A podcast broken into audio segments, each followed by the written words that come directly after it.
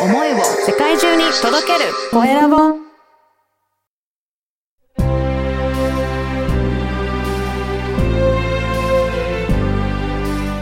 経営者の志こんにちは、コエラボの岡田です。今回も前回に引き続いて、シエスタ株式会社代表の庭野愛子さんにお話を伺いたいと思います。庭野さん、よろしくお願いします。よろしくお願いいたします。はい。あの、前回お話を伺って、庭野さんのあの会社では今後、精神障害の方も働けるような、まあそういった、あの、会社を目指して、えーやられてるっていうことなんですが、あの、庭野さんに、あの、その、志、この番組は経営者の志という番組なので、ぜひその思いの部分、あとは目標と吸っているような部分もお聞かせいただけるでしょうか？はい。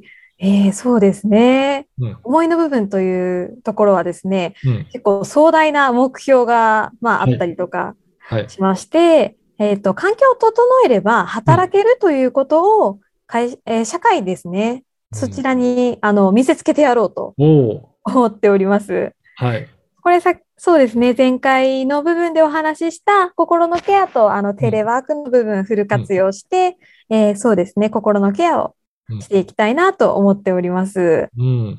やっぱりそういった環境が整うと、えーまあ、普段会社に出社してやらなきゃいけないということだとなかなか難しい方も、あの、ご相談できる環境があったりとか、テレワークをして働けるような環境があれば、いろんな方がもっと、えー働きやすくなるっていう、まあ、そういった社会にしていくっていうことですかね。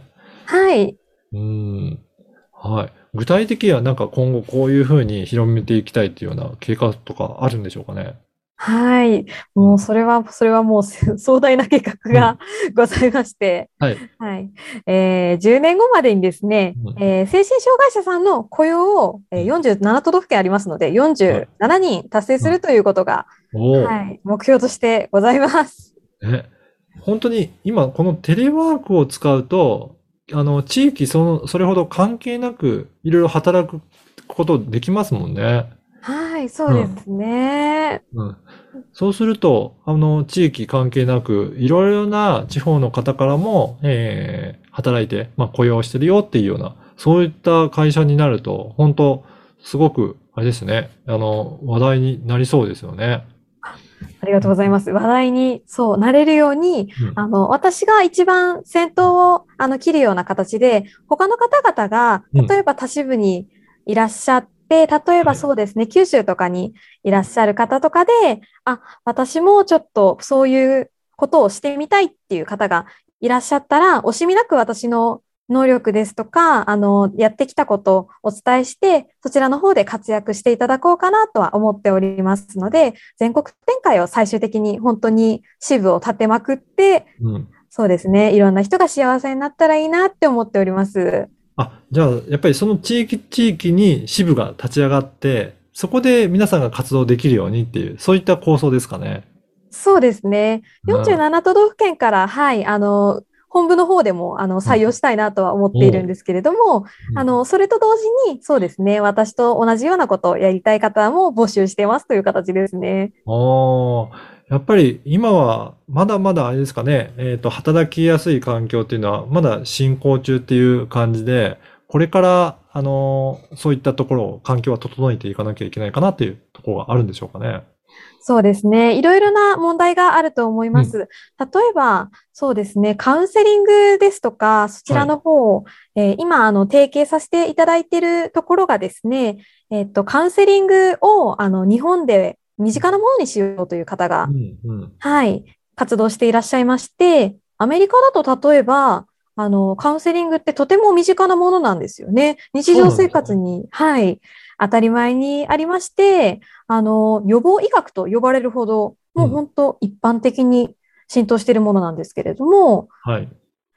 これが日本になると、あの、やっぱり精神落ち込んだ人が受けるものだっていうレッテルが結構多く貼られてしまっているっていうところが、はい、ありまして、そちらの方で、えーっと、そうですね、今、その方もあの会社建てる直前のところでございまして、提携組んで、これからあの、一緒に手を取り合ってやっていこうと思っておりますね。そうですよね。日本だとなかなかカウンセリング受けようっていうところまでいかないかもしれないですね。それでも、もうアメリカではもっと身近な感じで、気軽にもっと相談できるような場所っていう、そんなところなんですね。はい。うん。じゃあ、日本でももうちょっと気軽にえー受けていただけるような、そういった環境も合わせて作っていきたいなということですかね。そうですね。提携して一緒に手を取り合って、あの、作っていけたらとてもいいと思います。はい。はい。あの、前回のお話で、まあ、ズームの前景とかそういったあのサービスも提供してるっていうお話もいただいたんですが、その他にもどういったサービスって展開されていっていらっしゃるんでしょうかね。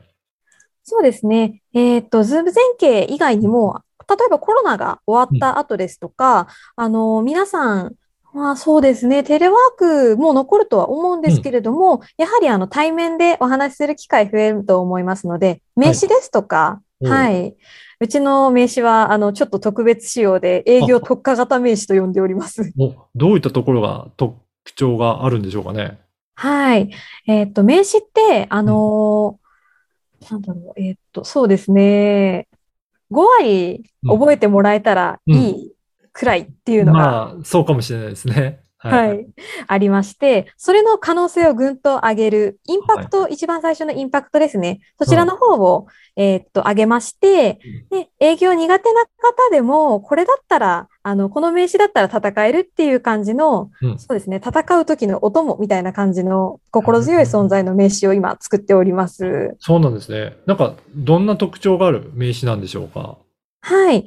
えーっと、そうですね。全面、片面になんですけれども、例えば写真のところ、うんえー使っていただくのが、あの、ツヤツヤしたコーティングなんですけれども、はい。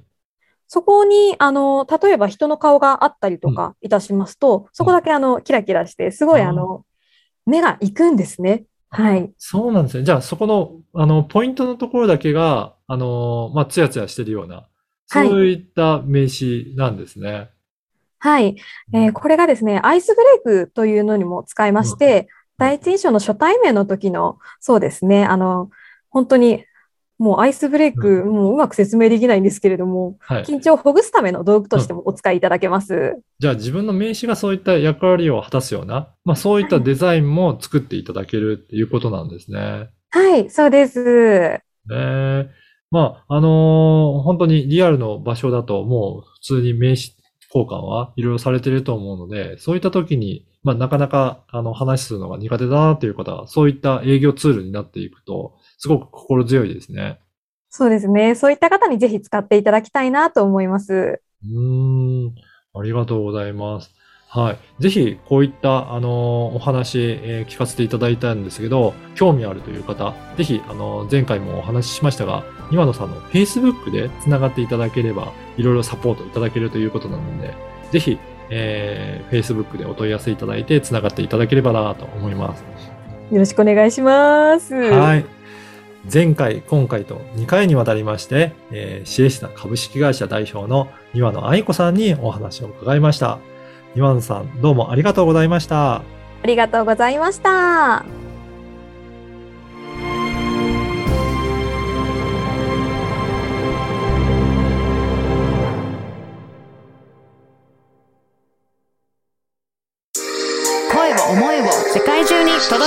Dorénavant,